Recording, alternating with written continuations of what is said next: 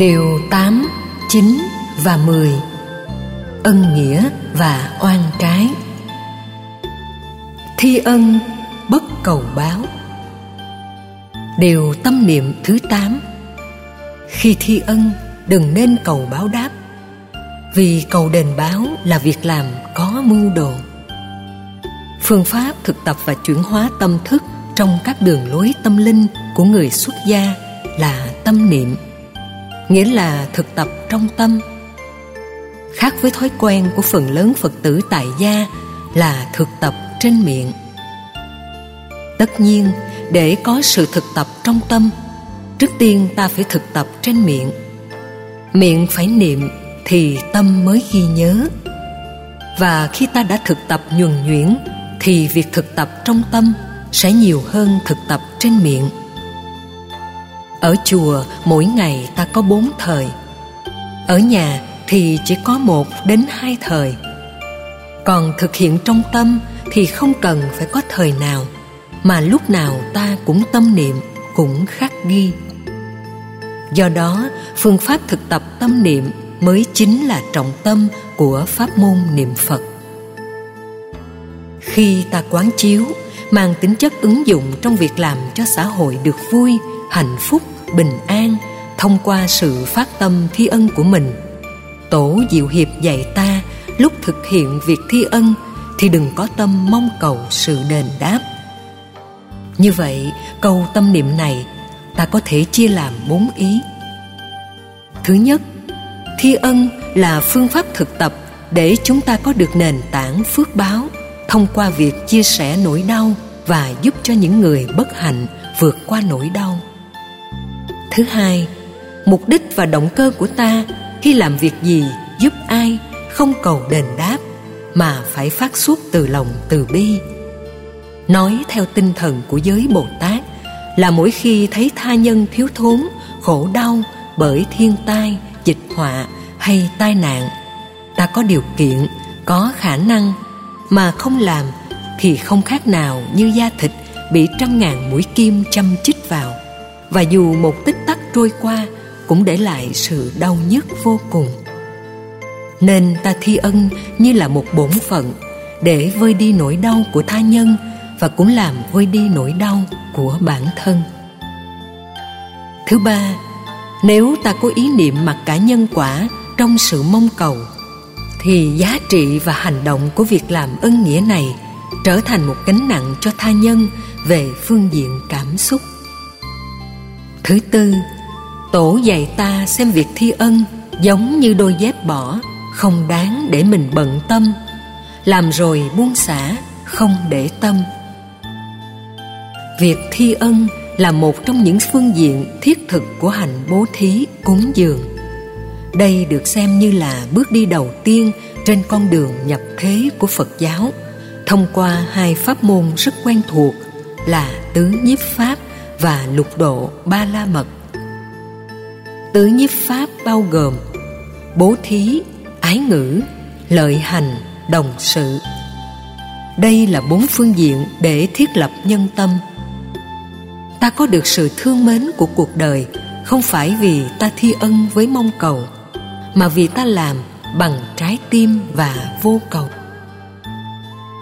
Trong khi đó, lục độ ba la mật cũng bắt đầu bằng bố thí, trì giới, nhẫn nhục, tinh tấn, thiền định, trí tuệ, vân vân.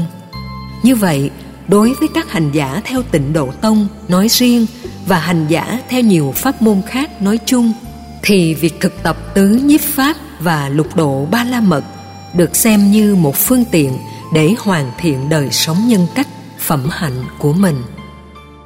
Ai thực tập phương pháp này nhiều thì giá trị tâm linh được tăng trưởng ở mức độ khá cao. Trong kinh a di đà đức phật thích ca đã đưa ra những điều kiện cần có để được vãng sanh tây phương. Bất khả dĩ thiểu thiền căn, phước đức, nhân duyên, đắc sanh bỉ quốc. Nghĩa là muốn sanh về tây phương cực lạc, không thể dùng một chút ít công đức là đủ, mà ta phải gieo trồng phước báo thật nhiều gồm ba phương diện. Thứ nhất là căn lành lớn, thứ hai là phước đức lớn, và thứ ba là nhân duyên tốt lớn. Căn lành ở đây khác với căn tu. Theo quan điểm dân gian là có căn tu ở kiếp trước, nên khi ta vào chùa là thấy thích tu, thích vào chùa tham dự các khóa tu học. Đấy là căn duyên theo tâm lý học phật giáo, căn lành là ta tự chuyển hóa lòng tham, sân, si để có được ba năng lực đối lập. Đó là sự rộng lượng, lòng từ bi và tuệ giác.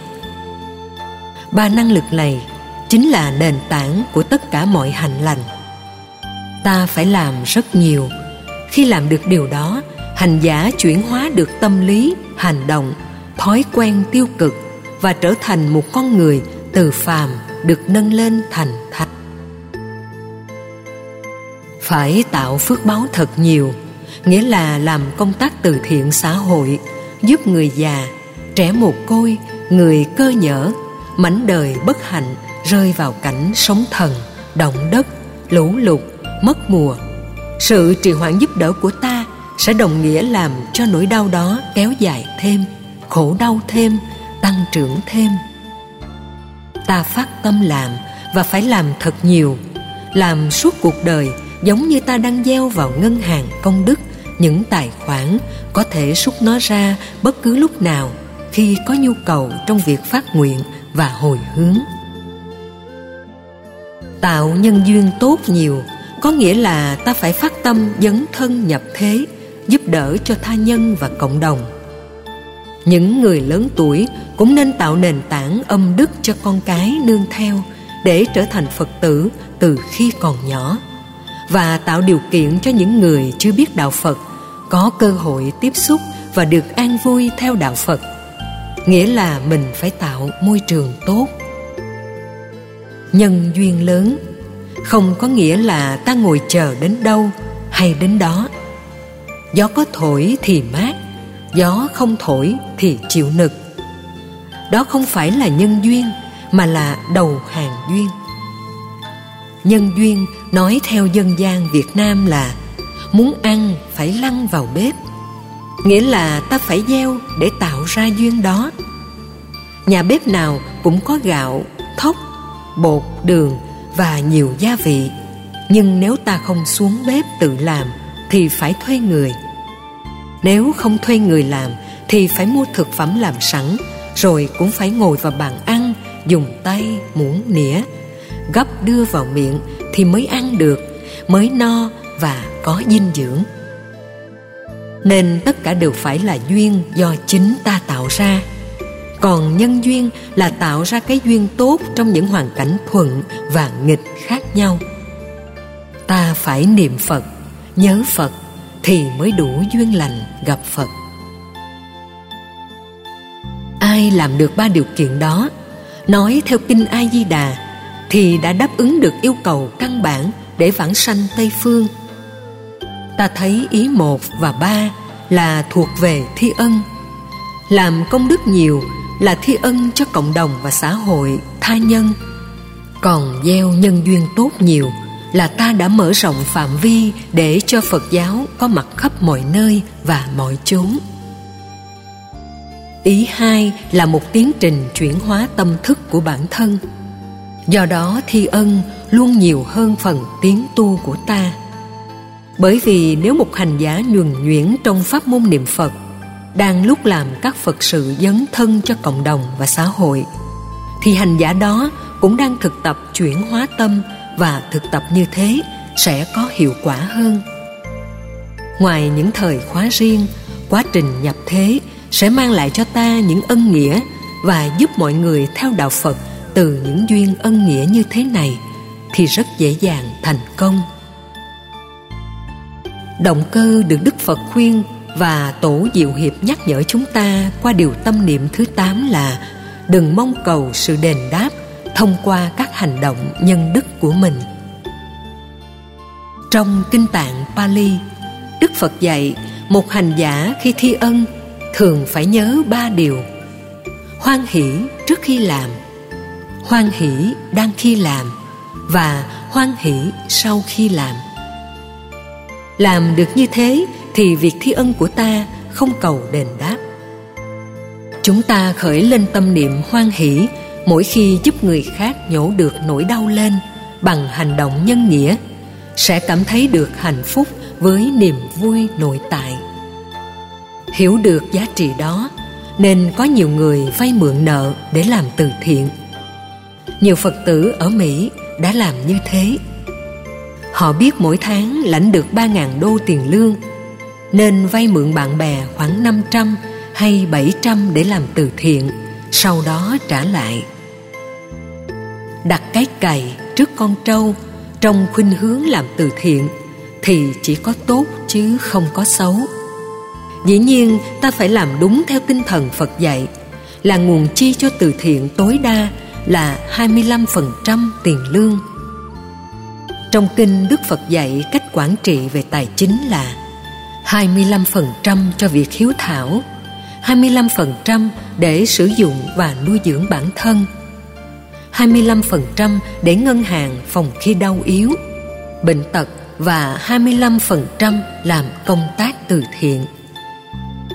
Ở Hoa Kỳ và nhiều nước phương Tây, Phật tử có cơ hội làm từ thiện một cách bắt buộc, tức là đóng thuế.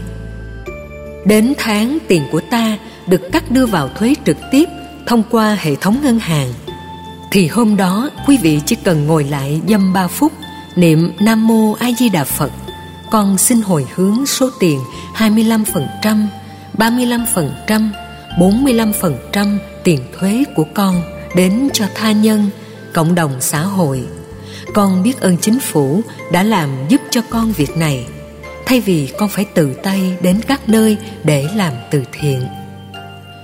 Sống trong một quốc gia với hệ thống luật pháp, pháp trị và pháp quyền mạnh, hệ thống tham nhũng không có, ta nguyện như vậy cũng cảm thấy hoan hỷ vô cùng. Nhưng nếu sống trong những quốc gia có nhiều tham nhũng như là món ăn hàng ngày thì liệu ta có hoan hỷ như thế hay không? Câu trả lời là nên. Ai khôn thì nhờ dạy thì chịu. Đóng thuế ta có phước kẻ tiếp nhận thuế mà làm sai thì kẻ đó thất đức tổn phước cứ tâm niệm và tạo niềm hoan hỷ khi đang làm, thì chắc chắn ta không tiếc nuối và phát ngôn bằng những mệnh đề mang tính điều kiện. Phải mà tôi không có đóng tiền thuế, thì tôi tôi tôi sẽ làm phật sự, làm từ thiện, giúp đỡ tha nhân cộng đồng. Ngay trong mệnh đề này có hai vế. Vế đầu là điều kiện nếu, thì nhưng khi cái nếu đó đã được điền vào bằng các điều kiện cần và đủ rồi, thì cái ba chấm sau cái thì đó sẽ tiếp tục là các điều kiện khác như, bây giờ tôi phải lo cho vợ con, cha mẹ, người thân và nhiều thứ khác. Mệnh đề mang tính điều kiện như là một yếu tố tâm lý để giải phóng ức chế về chuyện mình không thích, không hài lòng đến khi đạt được việc đó, chưa chắc mình sẵn tâm làm. Thi ân theo lời phật dạy là ta làm trong bất kỳ tình huống nào, tùy theo điều kiện cho phép. Nếu có tiền của, thì ta làm bằng tiền của. Nếu không có tiền, thì tùy hỷ công đức. Nghĩa là vận động người khác làm, hay lấy uy tín của mình nối kết các công việc phật sự lại những người có lòng mà không có thời gian để làm, chu cấp số tiền cần thiết, ta xin tiếp nhận để trao lại cho những đối tượng đang có nhu cầu. Ở san jose, chúng tôi có quen một phật tử, sống mấy mươi năm tại hoa kỳ. Ông không có nghề nghiệp ổn định, nhưng uy tín và đạo đức rất cao. Khi còn ở việt nam, ông nổi tiếng về vấn đề in sách chui của phật giáo để truyền bá phật pháp. Khi định cư ở hoa kỳ, ông tiếp tục làm công việc in sách, ấn tống kinh sách, băng đĩa. Tiền thì không có, nhưng ông có lòng và biết nối kết những tấm lòng vàng. Việc thi ân đó mang tuệ giác của phật đến với quần chúng, thông qua băng giảng, sách phật học để đến với rất nhiều người đang có nhu cầu. Như vậy chỉ cần có tấm lòng là ta đã có những chìa khóa để mở những hạt giống từ bi đang ngủ quên trong tâm thức của rất nhiều người. Chúng ta đôi lúc cần phải có chất kích thích. Người khích lệ kêu gọi, phân tích, mình nghe hữu lý rồi mới phát tâm. Nếu không ai khuyến khích kêu gọi thì chưa chắc làm.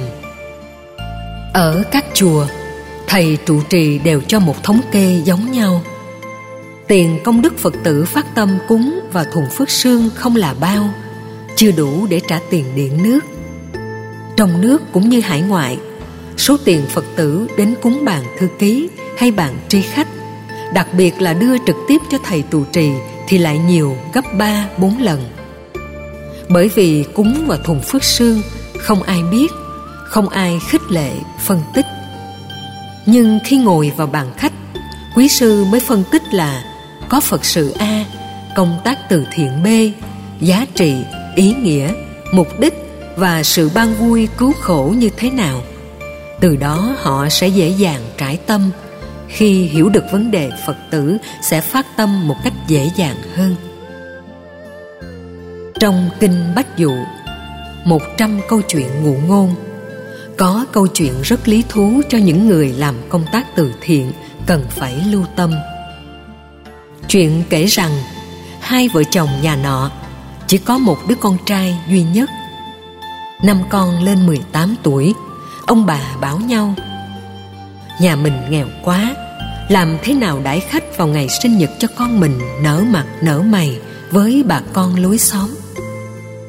Suy nghĩ vắt óc cả mấy ngày không ra bà vợ nảy sinh một sáng kiến là, nhà ta có nuôi vài con bò sữa, mỗi ngày có thể cho vài lít sữa. Nếu mình vắt sữa hết từng ngày, thì đến sinh nhật con không có sữa đãi khách. Nên cách ly bò mẹ với những con nghé thì ngày hôm đó sẽ có lượng sữa nhiều hơn để tặng biếu cho bà con. Nghe nói hữu lý, hai vợ chồng cùng làm. Đến ngày sinh nhật ông bà ra chuồng bò để vắt sữa, thì chẳng có một giọt. Ở ngân hàng công đức của mỗi người chính là sự phát tâm và ý thức thi ân để mang niềm vui, xóa đi những nỗi khổ của tha nhân và cộng đồng. Tổng lượng sữa tích tụ ở đây được hiểu như là ta nói, để tôi có được cái giàu a, tài sản b, trúng số d. Làm việc gì đó có lương bổng cao thì mới làm từ thiện. Và chờ đến ngày đó lấy ra thì không có một xu, vì lúc đó ta còn có những việc khác để làm. Câu chuyện rất hay, rất có chiều sâu. Chẳng những ông bà không có sữa để đãi khách, mà còn làm cho các con bò nghé bị đói khát sữa. Phước đức của con người giống như đồng tiền khôn. Tiền tạo ra tiền, phước tạo ra phước. Cất chứa tiền trong nhà mà không biết đầu tư, thì tiền đó có thể trở thành đầu mối của trộm cắp và mối lo. Phước báo đến mà không biết sử dụng, một thời gian rồi cũng sẽ hết. Khi có điều kiện ta cứ làm, có ít làm ít, có nhiều làm nhiều, nhưng phải có căn bản. Nhiều phật tử làm một cách máy móc không căn bản rút cuộc làm cho những người thân trong nhà phiền não và xa lánh đạo phật đại lễ phật đản năm 2008 tại Việt Nam có một gia đình Phật tử phát tâm cúng dường đến vài trăm triệu. Chúng tôi cứ ngỡ rằng họ giàu lắm, nhưng sau đó mới biết là gia đình đó vì cúng dường mà tán gia bại sản. Anh này khởi tâm bồ đề quá mạnh, không có sẵn tiền nên đã bán hết đồ vật trong nhà để làm công tác Phật sự lớn lao này. Làm như thế là sai với tinh thần Đức Phật dạy. Phật dạy tối đa là 25%, còn bây giờ lương anh không tạo ra được mà do cảm mến Phật quá, anh bán hết sạch những đồ vật trong nhà thì gây nên phiền não cho người nhà và tạo nghiệp chướng vô cùng. Mọi người cho rằng anh này theo Phật rồi, mê mờ quá, làm cho vợ con đói rách.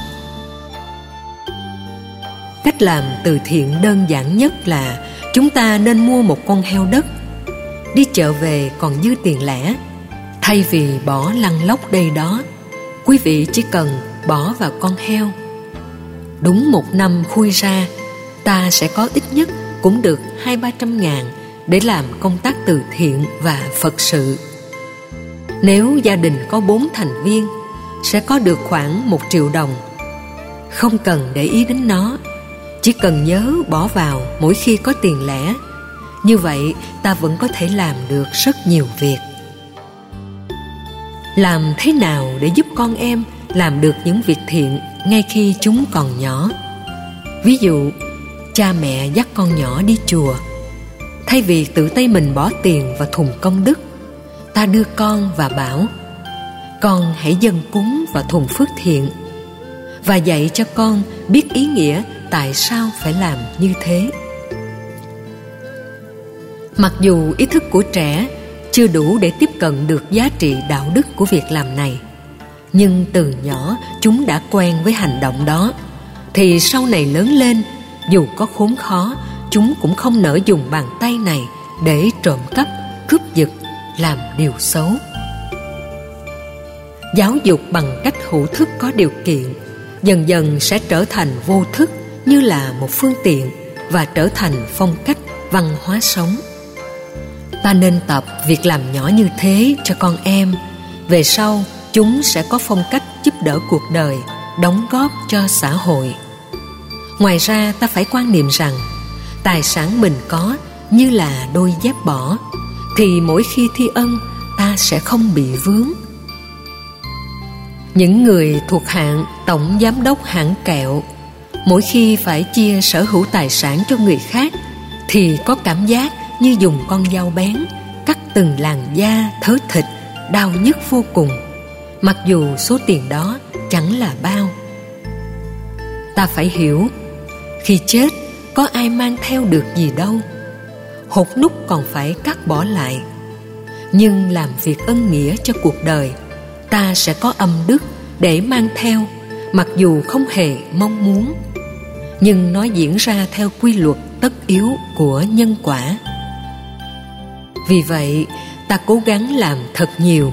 Như khi bỏ tiền vào ngân hàng, ta không sợ mất. Nếu không có lời cũng không bị tổn thất, nhưng chắc chắn là phải có lời, không nhiều thì ít, nhất là khi ta biết tạo quả phúc. Nhân tạo thành quả quả tạo thành nhân, cứ thế ta tạo ra một chuỗi phản ứng có điều kiện rất tốt về nhân quả, phước báo, thì giá trị lợi lạc cho tha nhân sẽ rất nhiều. Nhưng nếu ta mong cầu phước báo, thì người tiếp nhận sẽ có cảm giác nặng nề, mặc cảm như, tôi là con mọt của xã hội, là dây tầm gửi, phải đi nhận sự giúp đỡ của tha nhân. Cho nên tặng phẩm của ta phải được thể hiện bằng tất cả tấm lòng. Phật dạy, hoan hỷ trong khi làm. Nghĩa là mình giúp người khác, người ta giơ hai tay nhận với sự trân trọng. Còn ta tỏ thái độ kinh thường chắc chắn người nhận trong lòng đau nhói. Và nhiều lần như thế thì không ai còn muốn nhận nữa. Làm công tác từ thiện ở các nước nghèo như ấn độ, nhất là khu phật tích. Ở đây người dân khổ vô số. Nếu như ta làm việc thiện theo kiểu cúng cô hồn như ở việt nam, tung lên để bọn trẻ giành nhau với số tiền không bao nhiêu, bánh trái chẳng là gì ngược lại, có người còn bị thương tích do giành giật, đánh đập nhau. Như thế, ý nghĩa của việc thi ân bị mất hết và ý nghĩa đạo đức cũng bị thương tổn ở mức độ cao. Đây không phải là cầu đền đáp, mà là cầu danh để mọi người biết đến mình nhiều hơn. Phật tử khi làm việc công đức, nếu được mọi người tán dương thì cũng đừng ngại có nhiều người làm công tác xã hội hoặc phật sự. Khi nhà chùa viết phiếu công đức, thì bảo, thôi, chúng tôi đang thực tập vô ngã. Tôi không có nhu cầu giữ cái này. Người ta khen thì cứ nhận, có sao đâu. Miễn đừng để tâm vào. Phần ghi nhận của xã hội về các việc làm tốt là điều rất đáng tán thán. Việc tốt không ghi nhận chẳng lẽ ghi nhận cái xấu, cái dở? Ai tặng bằng khen cứ đem về, để con cháu thấy đó noi gương. Văn hóa của cha mẹ làm tốt sẽ nhắc nhở con cháu sau này. Không nên, cha làm thầy, con đốt sách. Nếu vợ chồng dùng chung một tài khoản, thì người chồng sẽ không ghen, vì ông biết vợ đem tiền đi làm việc tốt, chứ không phải đem cho ông khác như vậy thì quá tốt, không có gì phải sợ. Thế nên ai tặng bằng công đức, ta cứ nhận. Ai muốn mọi người đều biết đến mình, thì cúng thật nhiều tiền, rồi đề chữ vô danh. Và như thế, ngày hôm sau, mọi người đều biết vô danh đó là ai. Ta không cần phải làm thế. Như vậy, mỗi khi giúp đỡ ai, phải hoan hỷ trong khi làm. Đừng để người tiếp nhận phải mặc cảm ta làm có nghệ thuật bằng tất cả trái tim yêu thương với lời ái ngữ khéo léo. Người tiếp nhận sẽ có cảm giác sự giúp đỡ này là một nhu cầu để giúp họ vượt qua khó khăn. Về sau, họ sẽ đền ơn những người khác chứ không cần cho mình. Thay đổi tâm lý như thế thì việc làm của ta trở nên rất cao thượng. Bố thí như vậy mới được gọi là bố thí ba la mật.